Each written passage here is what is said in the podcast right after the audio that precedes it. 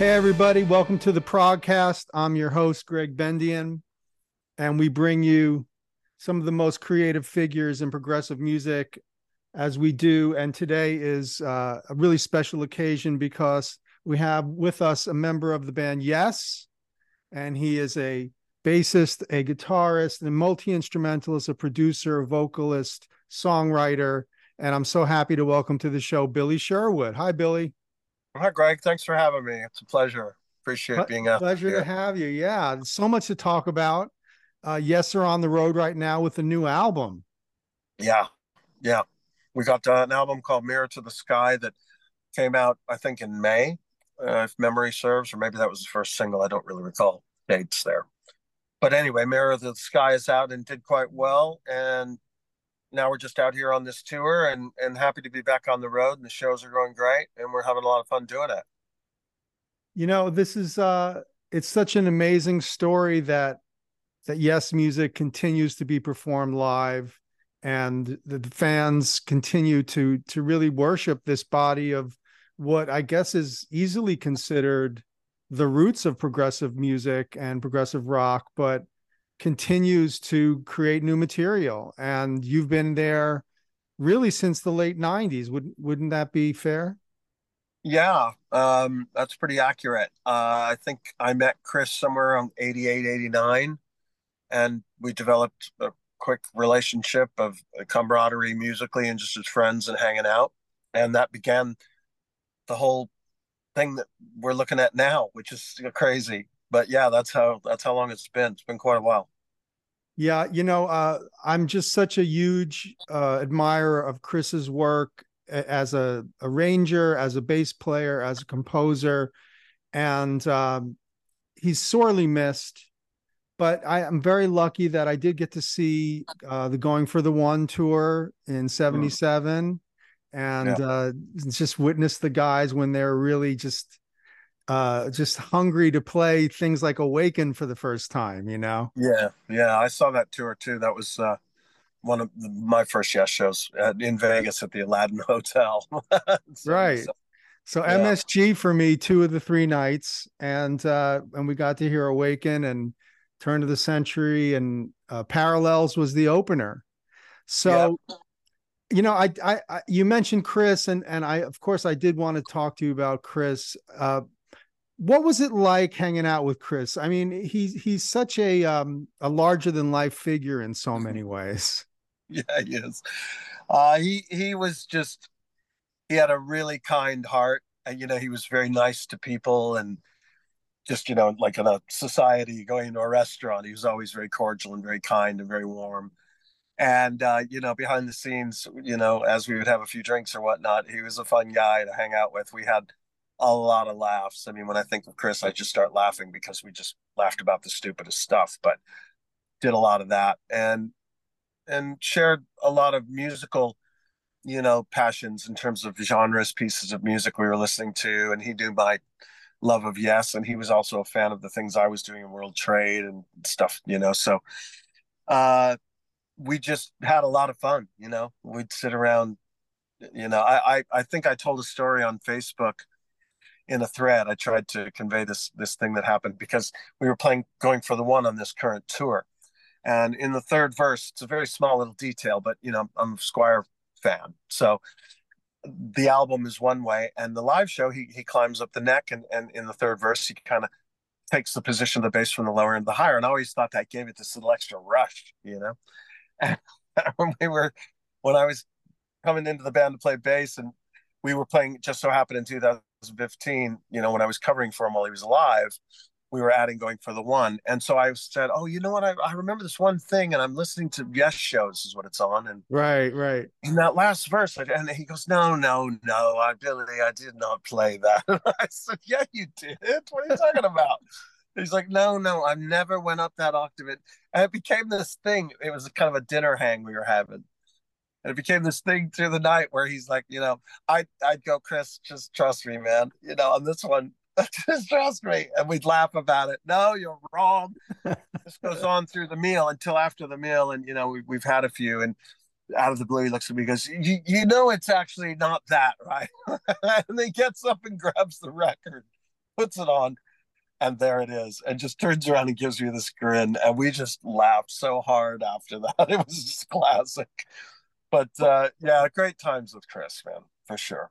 You Sadly, know, and and you when you listen to the things like the shows from 72 that were released in the box and you hear the first time they're bringing close to the edge and you look at the level of detail that went into the vocal arranging and of course i'm telling you because you you've performed it but i yeah. mean that's some pretty extraordinary stuff isn't it oh man I, I think about it nightly in the strangest places. Obvious probably to some but to me it's just the mapping out of the seen all good people harmony the first one versus the second one that's a cappella and how it moves. And it's tricky. It sounds kind of simple but it's it's tricky. And so whenever i'm singing i'm trying to be on point you know? I mean sometimes you have good nights and sometimes you know you don't but i give it my best to try to to get those parts out in their way and because they do mean that much to, to all of us as yes fans you know what i mean? It's like we we know if that's not there we're going to be like what, what happened there? So it's it's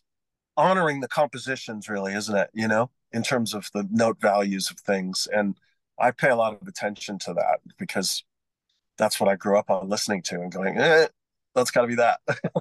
Well yeah and and the detail of of note choice that went into Chris's vocal lines.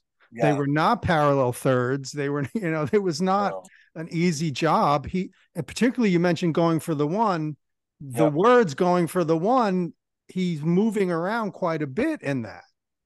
Yeah, exactly. And in the verses, he's counter to John with that other part. And yeah, I mean, you know, Chris was a huge part of the Yes sonic palette in in many ways that just you know he wasn't a normal bass player. Uh, you know he was thinking of it in a completely different way.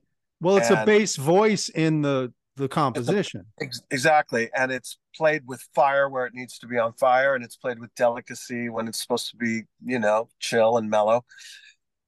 And and it's the same with the vocals. He had that same approach which is that's one of the areas where we really bonded because i was a huge squire fan. It was, there was no disputing that. The world trade album lots of these background ideas came from two two source pools for me that I was super inspired by, which was Fish Out of Water as one, and the other one was just the Gentle Giant catalog. You yeah. know, in terms of background vocals. So yeah, that's why I knew when Derek Shulman walked into the room when we were showcasing to try to get World Trade signed back in the day, and everyone in the business passed on the band. And then Derek Shulman walked through the door. I was like, we may have one shot at this. I think he's going to get it. And yeah. he did to his credit, you know. No, that's Derek's incredible. One, Derek's, Derek's the one who introduced me to Chris. That's how I met those guys because I was on uh, Polydor Records where Derek was. Long story short, Derek leaves, becomes president of Atco. He's with Chris without John Anderson in the band, and they want a lead singer. Blah blah blah, and, and that starts the whole thing. They wanted me to be the lead singer. I said no, but I want to be involved. So if you ever need me, give me a shout. You know that kind of thing. But Derek was an integral part of all that, which I found fascinating because those components were such a big part of my vocal trip. And and Chris knew that.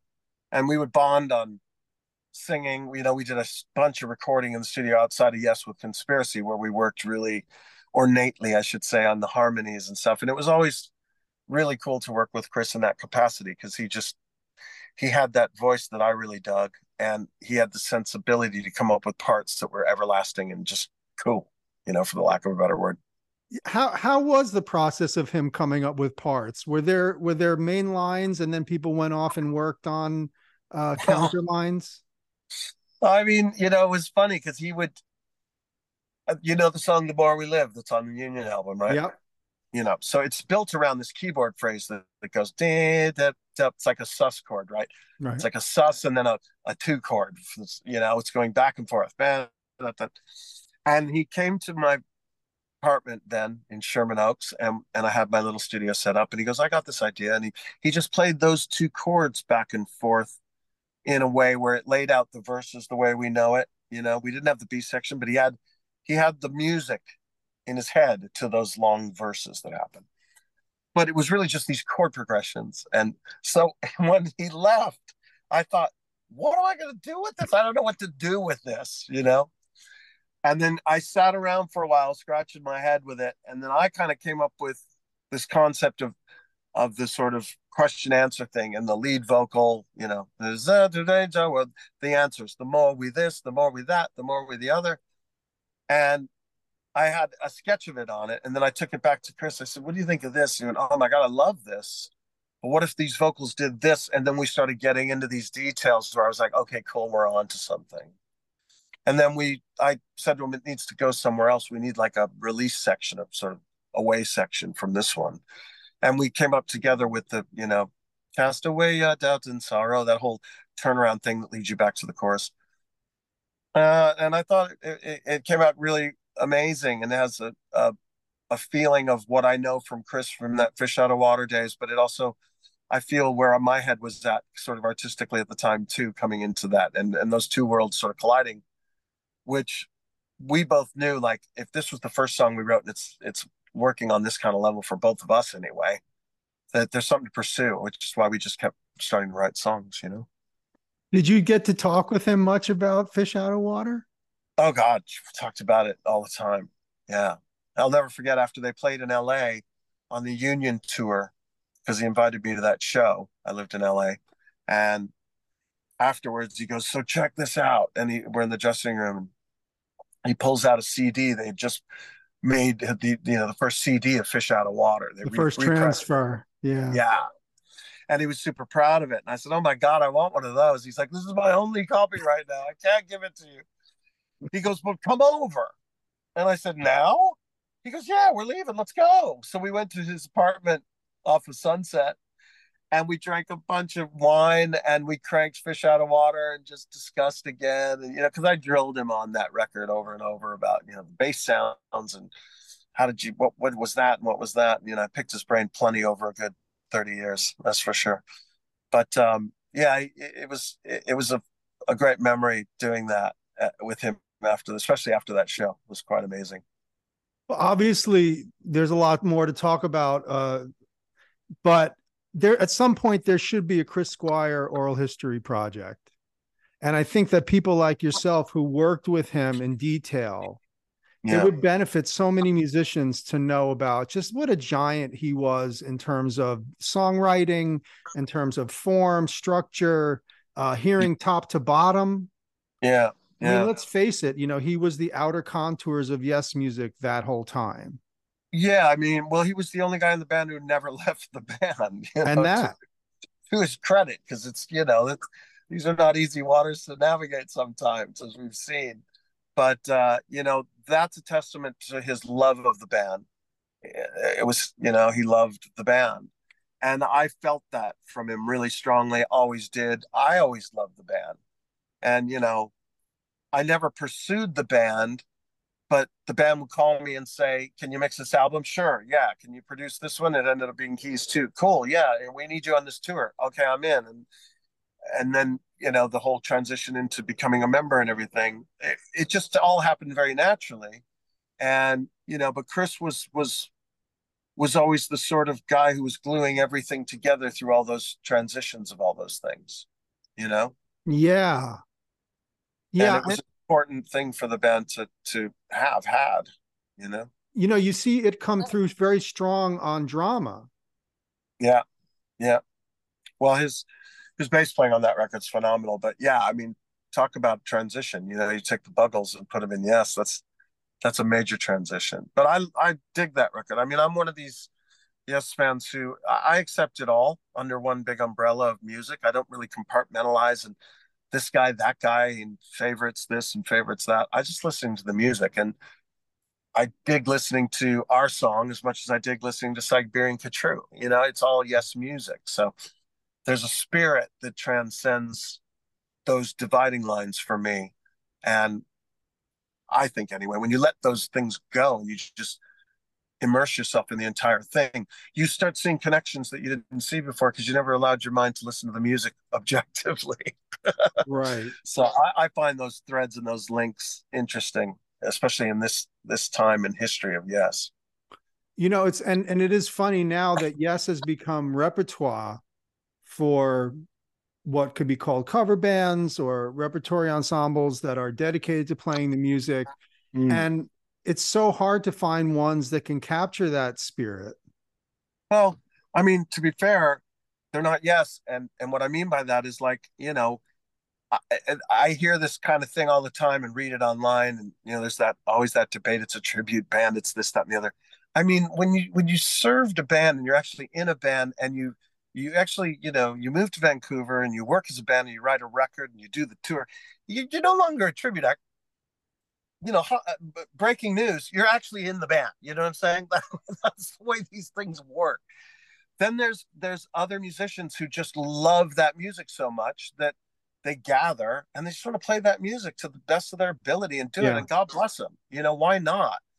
Um, but that argument of of of of trying to com- contrast and compare just for me it just falls on on you know I I don't get any of that logic. But the spirit that you're talking about, I mean, that's what I need to feel to feel good about getting on stage. If I felt at all that that spirit was missing and that it's being faked and it wasn't real and it wasn't coming from a place place of passion and genuine love of the music, I wouldn't want to get on the stage. You know, it'd be, you know, it's just something I wouldn't want to do. So, in my heart of hearts, I feel good knowing that we're pushing forward and and as strange as it was for me to meet Chris all those years ago, and and uh, things have evolved to where he's asked me, my hero asked me to replace him. You know, he, he wanted it to go forward as well, and Alan shared that same feeling that that's how much they love the band. That it's like just keep keep pushing into that wind that we started all those years ago. And, and it's, was- it's a tradition at this point, and so you know it People is. are going to say what they want to say, but the genuine article is the genuine article. That's you know when, when you actually make records and you tour with the band, the record you actually wrote, you're no longer a, a, a side guy working the project on weekends. It's your band. You've dedicated your life to it. you know what I mean? Well, I, I'm I go back, you know, as I told you to to mid '70s with music, and uh, I was thinking when I was getting ready to speak with you today, I was thinking about the Ladder and yeah. how much that blew my mind when it came out and homeworld and and uh and lightning strikes and just so much shit on that album that's slamming. Yeah. No I, i'm very proud of that record. Um and it represents a really interesting time in yes history with a very unique lineup because you know there were six of us. Yeah. And i was playing guitar. I mean you know when we, we, when we're on tour right now and we play a track from that record called "It'll Be a Good Day," which is feeling really good on stage. Um, but the last time I played that on stage, I was playing on guitar standing next to Chris. You know, so now I'm playing his bass parts, which you know is a very strange sort of emotional experience uh, nightly. Just bizarre, but it really kind of warms my heart that we're able to do this because that work was so cool you know, to keep it going and keep it alive. It's it just feels like the right thing to be doing, you know.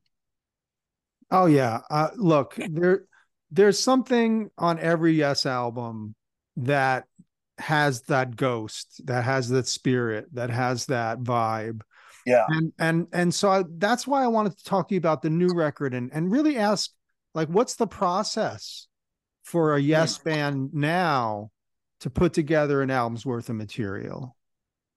Well, when I joined the band when we lost Chris in 2015, when I joined as the bass player, you know, it, it, was it was way too soon to even be thinking of such a thing as making a record because it, it would have been totally disrespectful to Chris. You know, it just it wasn't on anyone's radar to even think that way.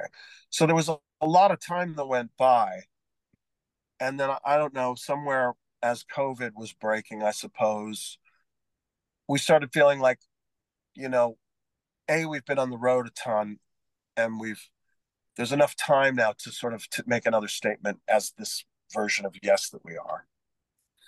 And so we started passing material around basically. And I had some ideas and John had ideas and you know, we were just throwing tapes back and forth to see what was going on.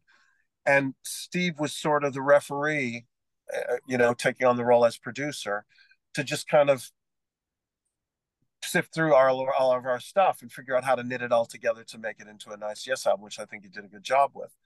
But we kind of all went to our separate corners because it was COVID and we couldn't get together in a room and jam like you would want to in a perfect world. It just wasn't going to happen. So I kind of would sit in my studio and my own personal process was always sort of like feeling like what would Chris and I want to be writing together? If he was sitting here, what would I present to him and go, I feel like this would work for something we're going to do. And, you know, one of those things was um, the Western Edge on the Quest. It just, to me, that slow bass and the grandiose feel, it just felt like I could picture Chris standing in the room saying, make that note longer, you know, one of those.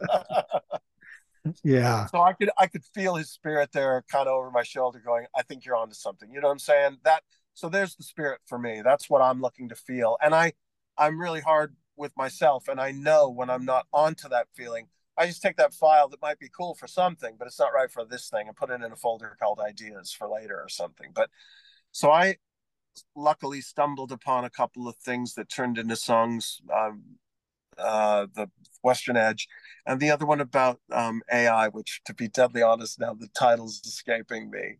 Uh, uh, John John wrote all the lyrics uh, on on both of those and the melodies and stuff, but so that that's kind of was the process on that one and and really the the new record is kind of the the mirror stuff kind of took the same pattern because we were still in a sort of post covid mindset and we weren't really traveling around a lot. And we actually had a lot of ideas left over from when we were working on the quest stuff that just was like we had too much too many ideas you know what i mean? So we sifted through those things and and and looked at them. I, a couple of things I I wrote just sort of sitting in my studio noodling on a bass line. I was actually working on another session for someone, and oftentimes, as is the case with this, was my bass sound is up and running. I'm about to record. I'm just checking levels to make sure something's cool. And I'll go to the end of the sequence where there's no data and just I'll start listening to the bass. And if I fall into something that I'm enjoying playing, like a little riff or something, I'll document that idea. And one of those sessions was the bass line for Cut from the Stars, the, the, the thing. And when I started working on that, I kind of immediately thought this is going to be good for the Yes vibe because Chris loved to go from that lowy all the way up to the high. You know what I'm saying? And that bass line kind of contains all that in it. And it grooves and it's got that silent wing sort of envelope filter. Well, what about Billy? I got to ask you one of my all time favorite Chris moments in that vein is when you get to the final retard and the big explosion in Gates of Delirium, and we're going to the big synth solo. He starts right. high. I know, right? And uh, the course of that sequence to get to the turn, he ends up low on the yeah. repeat. Yeah, I know. It's just who would come up with that? Great moment for sure. Great moment.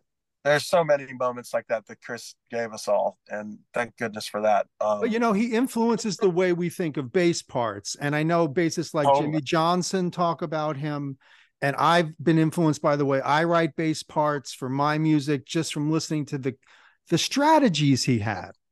Used to drive the guys in Lodgic, which was my first band, nuts because you know they would go, "It's it's G," and I go, "Well, I know that, but it could be other things too. Here, check it out. We could go like this, that, and the other, and would come back and say it's G." You know, so yeah, he completely pushed my thinking outside of a box. But fortunately for me, when I kind of converted from drums to bass, sort of seriously around 15 14, I think I was, something like that. Uh, the guitar player, Jimmy Haun, who's a dear friend of mine in Lodgic and Arc of Life and Circa, all those kind of things. Jimmy said, man, just, just, just practice Yes records. It's going to be the best thing for you in the world. I'll set you up with some stuff and some headphones. So he set me up and I started, mm, you know, messing around with these things and then got better at it and better at it until I could play through Gates of Delirium. And, you know, it's, it changed the way I looked at the instrument by going through all those motions of figuring out what he did and how he composed the part. And that made me go into other bands I was working on, which were many, and take that thinking into those projects. And that's why a lot of the bass things I play are pretty crazy and, and you know, maybe some might say busy, but to me it, it's melodic and it's serving the song. You know, it's a it's a valued instrument in there.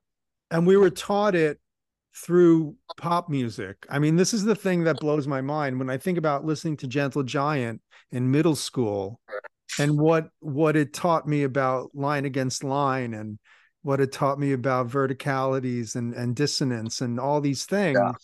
yeah. Without me being a music student yet. Yeah, I mean, what's interesting for me about Gentle Giant versus Yes is, you know, Yes is an acquired taste, but it's easier where Gentle Giant really like you, you know, you got to like get past it a little bit to understand it. You know, the first time Agreed. I heard Power, first time I heard uh, So Sincere, my brother played it for me. He's like, you have to check this out. You know, I was like, this is insane. What is insane. this? And then, yeah. of course, it becomes my favorite thing to listen to. You know, so, um, and but the thing I was going to say about that is that yes, somehow always found a way though through the lyrics and the melodies to bring that kind of chaotic approach to creating music like they can, but sort of simplifying it into something beautiful and, and memorable and, and sort of melodic in ways that we all we remember you know there's just things about the music where the vocals really land you you know home so to speak 100% 100% I, yeah. you know we'd have to admit that there's a, a percentage of dissonance in Giants music that does not exist in Yes music. Yeah. Yeah, they were pushing some serious envelopes, but I loved them for that. I saw their last show, literally, in LA at the Roxy. I and saw I, the last New York show that year. I was 15, and I and when the gig was over, I was so bummed because I was a huge fan, and I went back to the car, which is in the back parking lot there.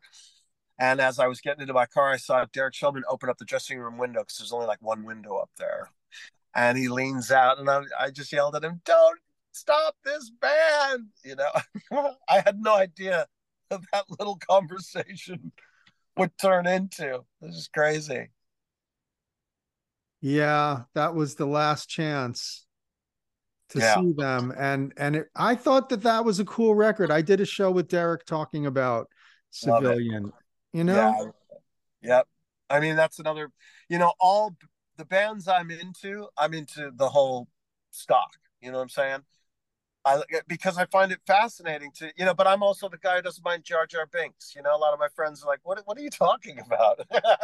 so I'll take all the Star Wars episodes. I think they're cool. I just kind of like to include everything about something when I'm absorbed in it to understand the evolution of it and why it's over there now or started this way. I mean, look at Genesis, you know, and how things have evolved. I just saw Gabriel at the O2. It was amazing. Uh, but how that is how these things evolve and that's that's an important part of evolving music and you know it breaks my heart when i see people battling over it and saying this band should stop and that band should stop no it should continue because so that's like akin to book burning you know what i mean we, we, we want to increase the ability to hear great things, not decrease it. come on. Right. It's can canceling and uh and you know, there's just so much judging, but really what what's going on here is that if you follow an artist like Bjork, if you follow an artist like Peter Gabriel, if you follow certain artists, you want to see where they're going to go next. Yeah. And you want to you you know, you want to get into it. I mean, obviously we're we're all fans of music. We listen to an album, there might be a track you're not as keen on, but I don't I just don't understand the logic of completely disavowing something that someone has created, especially when we're talking about the kind of music we're talking about. You know, it's not some guy in his garage. You know, this is the evolution of years and decades. And you know, Pink Floyd is another great example. And you know, yep. there's so many. Every rock and roll or progressive rock band has had evolution, and it's it's a beautiful thing. It's not a negative to me, you know. I mean, I was heartbroken when when we lost Jaco, you know, because he was one of my favorites. And then I saw the next lineup, which was with uh, uh, Omar on drums, and I forget the bass player now. Victor Bailey. Yeah, and you know, Procession. It's like one of my fave Weather Report records, and I yep. put it in the same genre in my iPad, right next to you know, Mr. Gone. You know, I just so I don't know. That's just me. I, I I'm a I listen to it all. Like it's not it's not just you, Billy. It's me.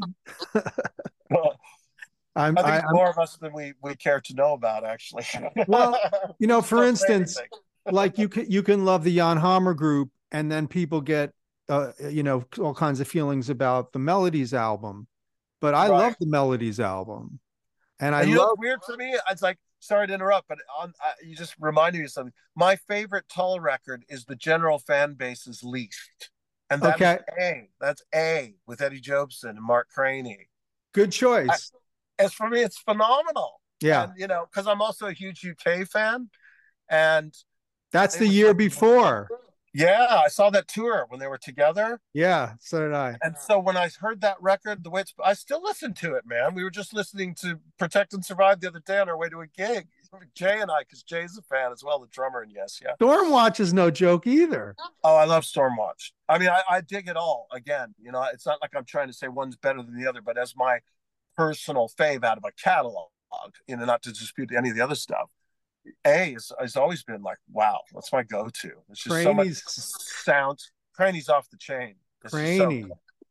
Absolutely phenomenal. There's so few great, you know, Craney recordings because it's it's a short window, but And A Dave Pegg, Dave Pegg's bass playing and sound on that record is really unique. You know what I mean? So the first time I heard it, I was like, wow, this is fantastic, you know. And then I started talking to other Tull friends of mine. They're like, what are you talking about? I'm like, what? What? You don't hear this?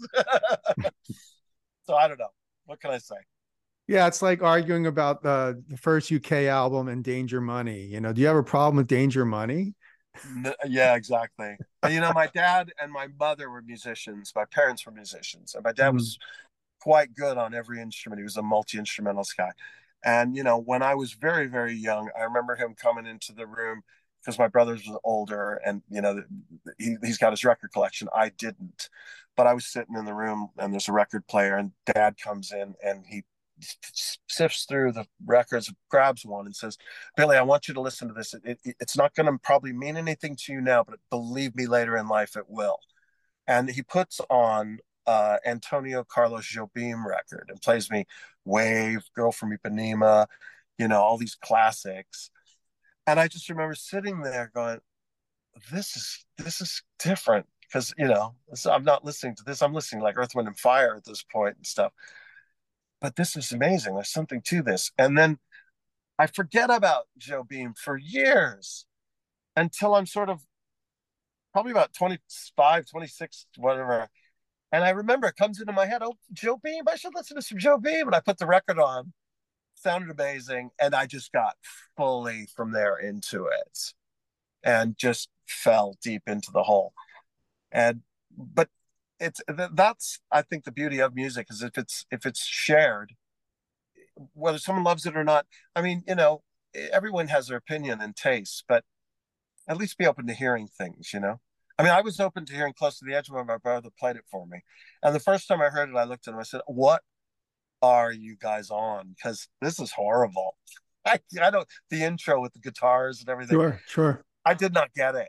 And then about two weeks later, I'm walking down the hall and they're playing it again. Jimmy Haun and Mike, my brother, they were very close friends at a young age. And uh, they're playing Close to the Edge. And as I walk by, I'm like, wait, there's something about this. Hang on a minute. I open the door. I'm like, can I hear this again? They put it on. And then from that moment on, done. I was met. Yes was my favorite band from that point forward. So point being, sometimes you hear things that are a little strange on impact, but give it a hot minute. You know what I mean? And, and less of the judgmental stuff and more of an open mind, and your world just opens up. I think. You know. Well, and your career has demonstrated this. Um, I wanted to to tell you that you know the amount of repertoire that you've dealt with if you know in terms of jeff beck which is something that i'm also dealing with with the mahavishnu project we're playing jeff beck uh, tribute stuff now and uh and just the idea that all of this music is part of a piece you and i are around the same age a couple of years apart so So coming you're 30, 36, right? Exactly. So coming up at the time that we did, we were spoiled. I know. We were so spoiled. I know. Every everybody played their instrument. It wasn't coming out of a Mac sampled. It was like actually had to be done by hand. Or how know. about just the reach? The, the Oh, the experimentation, the spirit yeah, of that. I know. And those times are gone, but by the same token, it's still out there in a different way, bubbling under because now young musicians who get together and just want to go for it, they have a, a vehicle to get their music out through YouTubes and so they could actually promote their trip. And if it catches on, you know what I mean? It, it starts lighting a fire for them. But, but yeah, it's, it's different now, but yeah, we were lucky. We, we had, I mean, you know, this, the, pool of wealth of music that was created during those periods. And those are the ones that we still hear and that we go back to you know for a reason obviously. I mean you work with paul rodgers yeah.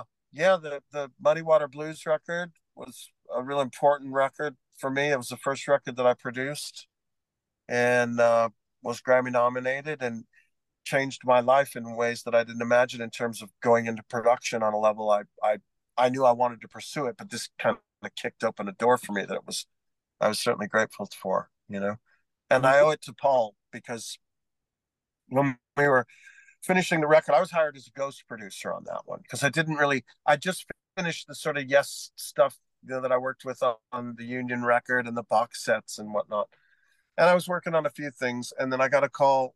Uh, you know, we want to hire you to to ghost produce this record. I mean, you know how to make a record, but Paul's going to be the producer, you know, on paper. I said, that's fine. I'm cool with that. You know, what's it pay? So the gig, the gig was good. I took it. And when it was finally finished, we were heading to the last days of the mix, and Paul was at the studio. And I said to him, "So Paul, we got to get the credits together because there's a lot of guest artists and engineers, and so I'm, I pulled it together for you to make it easy. Just proofread these, you know, as the producer. Just give me the all clear and I'll send it off to the label. So he goes into the back while I'm working on something in the studio and he comes back in and he's got this look on his face and he's looking at me. You know, I had a great relationship with Paul through the whole record. And he's he's kind of known for having a temper a bit, right? But I'd never seen that side because he was always very kind to me. So hmm. he comes into the room, he goes, Man, what did you do here? And he's kind of throwing shade, right? I said, What are you talking about? He says, the credit. It's it's all wrong. And I said, which part? And he goes, well, the part where it says here, produced by Paul Rodgers. And I said, well, what's wrong with that? That's what it is, right? That's what we're doing. He goes, no, no, no, no, no, no. It's produced by Paul Rodgers and Billy Sherwood. And I said, no, no, no, it's not. It's produced by Paul Rodgers. I was hired as a ghost and I'm totally cool with it. Believe me, I'm a happy camper. You know what I mean? I, and he says, no, I want you to change it. And we had a little funny banter back and forth. And after the fourth time that I told him we don't have to change it, and he said, Nope, change it. I just thought, I'm not going to mention this again. This is fine. so I went back in and changed it. Brought him the paper again. It says produced by Paul Rodgers and Billy Sherwood. Goes out to check it, comes back in again, and he gives me an attitude again. He's like, You still got this wrong, man. And I said, What are you talking about? He goes, My name's still on here. And I said, What? we're doing this together. I mean, I wasn't supposed to be doing it in the first place. He goes, You did this record, you've done all the work, take the credit. I'm the singer, you're the producer. And I said, No. And we go back and forth. And again, until like the third or fourth time where I say no. And he goes, Take it. I said, Okay, I'll take it. and that changed my world. And Paul sort of made me a producer right there in terms of like in LA needing a reputation, you know, of an album that was substantial to do something with, to do future gigs. That was a turnkey moment for me. And I really do owe it all to Paul. I'll never forget that for that, you know? Yeah, for sure. Good guy. Good the guy. greats, you know, those are the greats. Yeah. And sang sang such amazing stuff on that record. It's crazy. Crazy good. So tell tell me about uh, the current show and and and Mr. Steve Howe. Uh, we're just out here doing a combination of material from some things from Going for the One, um, some things from Tormato, and we're playing also a track from the new record cut from the Stars. Uh, and we've actually been rehearsing the song all connected a bit in sound checks to get that into the show as well. And then we do this sort of Tales medley, if you will, edited kind of version. I mean, Tales is four songs, and each song is 20 minutes long, right? So there's no way we could do that and, and go out. So because it's the 50th anniversary of the record, you know, Steve came up with this concept of putting this together in this particular arrangement. And we all learned it, went to our corners and got our worlds together, came together and started rehearsing, and it's working out quite well. It's it's a very interesting thing to play, especially for me, because Tales is my favorite of all the Yes records. And you know, I know it like the back of my hand. So when these corners happen that are sort of edited, you know, we made we made them work and musically they they work almost to the point where that would have worked as a piece originally. But we all know that, you know, it's edited. So it's it's a it, it's kind of a bit like watching Star Wars and right when you know Vader says, "Luke, I am your," you know, you cut to the Ewok village. It's just a completely different left turn. So it took a minute to get used to that to be able to perform it, but now we have, and it's just feeling really seamless and like a really cool piece of yes music in a new new sort of way. So it's oh, interesting.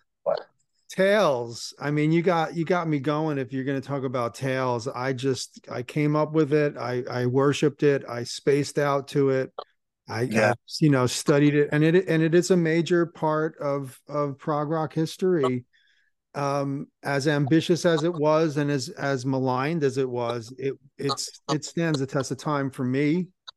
Yeah, and, I know. she's not funny? It's like there's another example of what we were talking about, maligned, uh, and it's for me, it's like one of the coolest pieces of art in prog rock, in music. You know, it's a, it's tantamount to the artwork that Roger Dean does. Uh, it's just it reaches musical art. It's musical art, and you know, the, even the guys in the band had issues with it. You know, I used to talk to Chris about it, and he was like, "Ah, it was Tales." You know what I mean? He but did Chris care about some? Because there's, there's such great Chris moments on these first two movements in particular. Yeah, I know. I mean, I think I I know that you know Chris had passion for it, but the, each album I've come to know this as a member of the band. Each album that's made there's a creative process that creates little moments as you're trying to get to the end game that leave these memories in your mind and it has nothing to do with the music it's just band and band politics. And so you view that bit differently than that bit. Oh that's so that's, interesting. I mean i've experienced that in every band. Yes it's not sure sure. But yes it's just really good at it. You, know, you know what i'm saying? That's so own, true man i have my own memories of that kind of thing now. I could i could say safely. Um so you know but the record it stands the test of time. I mean, you know, it's you still put it on today, and there's nothing like it. It's totally unique. Love it.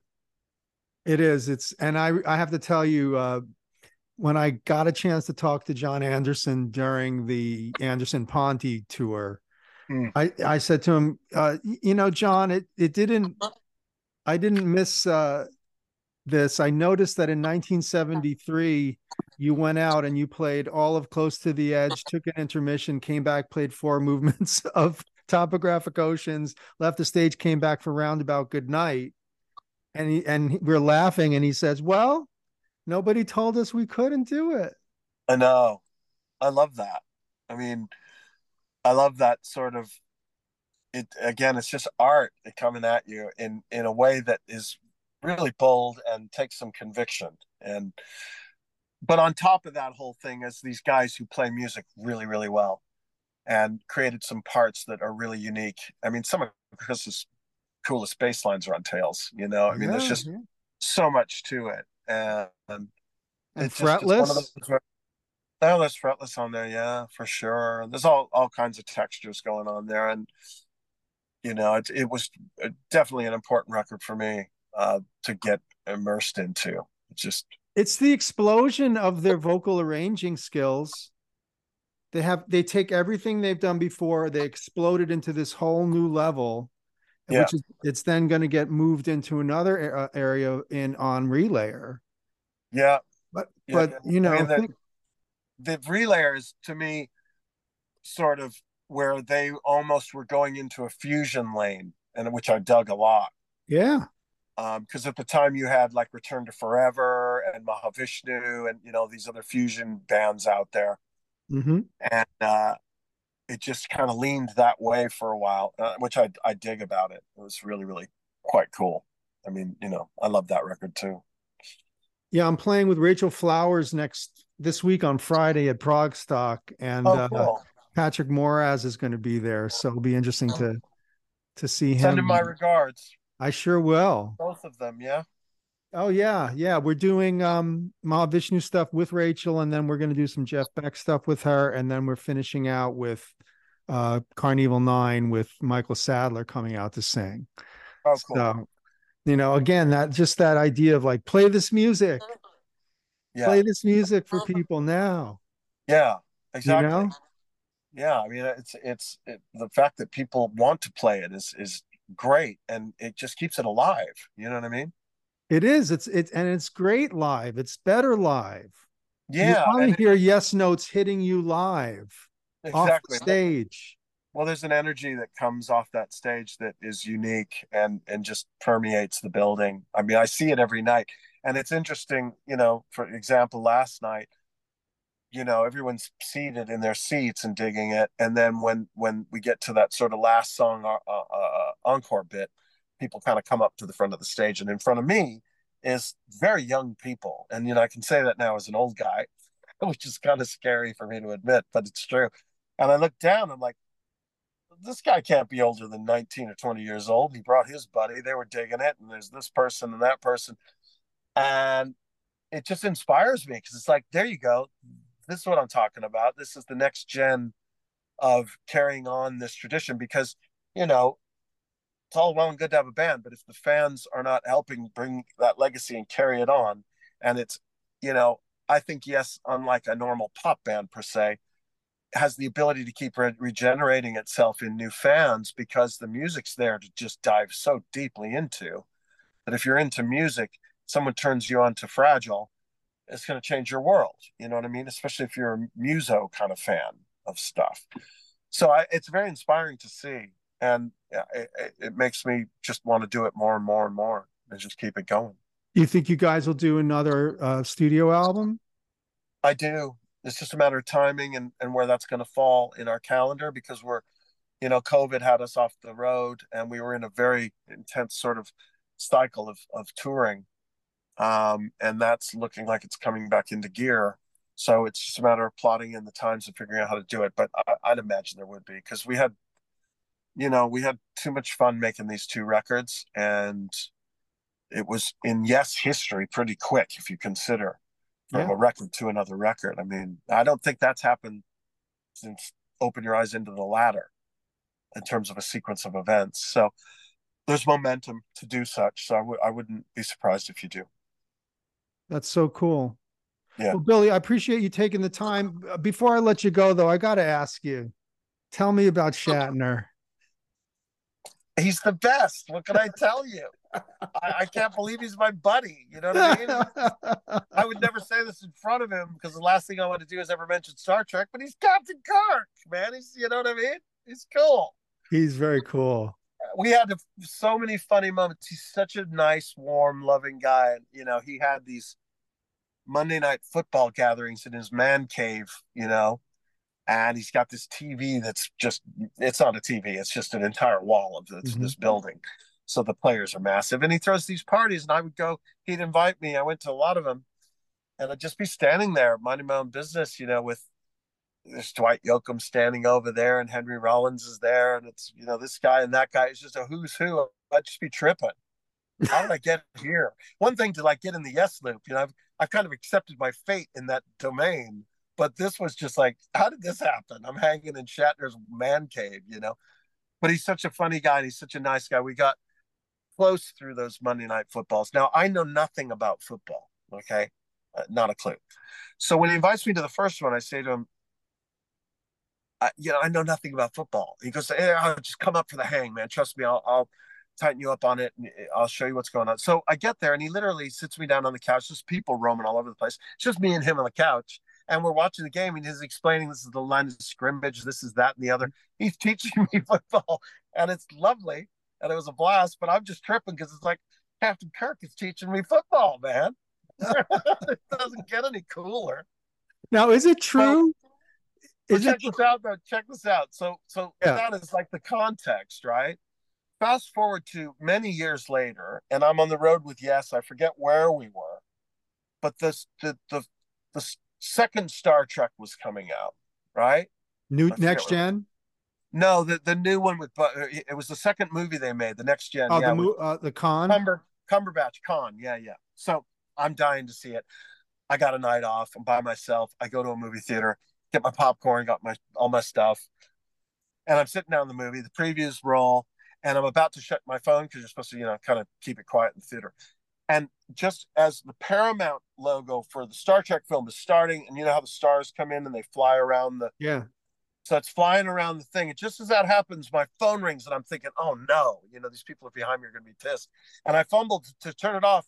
And you know how you can see who's calling you, right? So I've got him in my phone, not a Shatner, it's Captain Kirk. I would never tell him that, but it's just Captain Kirk when he calls. so I'm sitting and this this film's about to start, and he's calling me in the theater. I pick up the phone. He goes, What are you up to? I said, This is the weirdest thing I've ever experienced. He says, What's that? I said, I explained, I'm about to watch the film. He goes, Oh my God, but you know, I hope you enjoy it. Call me later. So I call him later. And I said, What's up? What did you want to talk about? He goes, Well, he needed to talk to me about something. We were doing, I think, something with the Ponder the Mystery record. Oh, we're going to talk to you about this, and the other. But you know, I just want to tell you that we're all here, you know, and we're missing you. You know, everybody's here, they want to send send their love to you. And I, I was thinking I was in Glasgow or something, wherever we were. Oh, okay, cool, thanks, man. I, well, yeah, and you know, everybody says hello, and I said, cool. So send my love to everybody, and tell them I would love to be there and be watching the game with you guys. And he goes, Billy, didn't I teach you anything? And I said, What are you talking about? He goes, It's baseball season. he was pranking me. now I I know he's a musical cat. We all yeah. know that you've been paying attention since the 60s, but I yeah. want to know like to what degree is he a progger? Well, you know, he digs it. And when we worked together, I took him deeper into the rabbit hole you know what I mean? And because we were working with some, you know, Wakeman was on his record and yeah. all these guys. And isn't so Zoot Rollo on that record? What's that? Isn't Zoot Rollo on that record? I think he is. Yeah. Yeah. I, so. I did a record with him. Yeah. Um, and so I was trying to, you know, every guy I would suggest, I would go, this is some of that stuff. And he would go, whoa, that's super interesting. I'm digging that. You know, I mean, he's, he's into music. He loves, loves music. Yeah. And, you know, admittedly, in his own way, you know, he'll tell you, I, I can't sing. You know, obviously he speaks. So when we spoke about how to make the record, I thought, you do the speaking part like a Roger Waters in the verse, and I'll be the Gilmour to your Waters, and I'll sing the choruses. We'll, we'll bounce back and forth. And so that's where we started the whole thing. And that's how we, we took it further. But, um, you know. Was, when we were rehearsing, because we did some shows with my band Circa with TK, Tony Kaye, and the guys Circa was the band to per- perform that record with Shatner. I think we did five shows or something in LA. It's total mm-hmm. blast when you're on stage looking over and your lead singer is Captain Kirk. You know what I mean? That's that's unique. I was just tripping.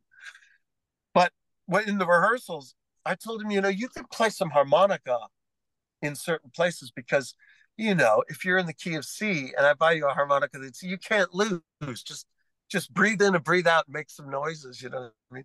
so he gets into it and i he came back with a bag of harmonicas and we got it sorted. And i'll never forget this one day we were rehearsing and the end of the song comes and i say to him you know when you get to this very end go to the highest part of that harmonica and play the high c at the very top. That would be really cool. But when when the drummer at the time scott walt when connor when connor cues you stop and that's the end of the song you know?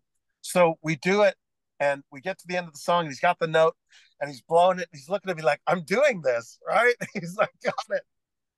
We all stop, and there's this lone harmonica that keeps going, and I look at him like, "You should have stopped." And then I realize he's just so happy he's got this note right, he's not letting go, and he just sat there and looked at me.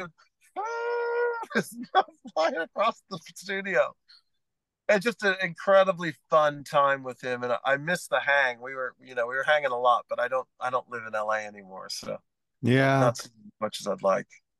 But a lovely guy. Lovely guy. That's fantastic. Well i hope you'll get to do more with him. Me too. Billy, you know so much to talk about but thanks for taking the time. It's it's really been a pleasure. Right on man. Well i appreciate it and thanks for having me. I hope you had fun. It was fun to do. Yeah where can people find your your website Well, I mean, I'm on Facebook as Billy Sherwood, and you know, you'll see an icon of me playing bass with Chris behind me. I kind of leave that up in honor of Chris. Can't miss it. So I'm on there. That's that's kind of the main. I don't really do Twitter and Instagram and all that stuff. I just kind of resign myself to Facebook, and that's kind of that. But you can find me through there or yesworld.com. Of course, go there. They they have more data on where I am than I even know where I am. So if you go onto my page, there's just tons of stuff to click on. Well, everybody, thanks so much to to Billy Sherwood for talking. Billy, what a pleasure. Um, and you know, big shout out to Andre who's connected the dots here. Andre Chomley, who's out teching for Pat Metheny right now. Yeah, Andre's been the man. He was Steve's tech before. So well, yes, Metheny's like Metheny's one of my faves too, and I've been telling Andre, it's like, man, what, where are you, and where can I see this? Because I want to see that. Metheny's one of my favorites. It's cool. It's solo Metheny show right now. Yeah, I'd love to see that. Phenomenal. Yeah, it's great. Yeah, hey everyone, as usual, you can find me at bendianmusic.com if you want to drop me a, a comment we get a lot of nice warm messages and good feelings from you people for supporting what we do. We really get get into it here at the podcast. Hit us on patreon subscribe and we've got a lot more coming this year. So a hundredth episode's coming up very soon. Thanks everybody. Thank you billy sherwood. Good night everybody. Thank you. Cheers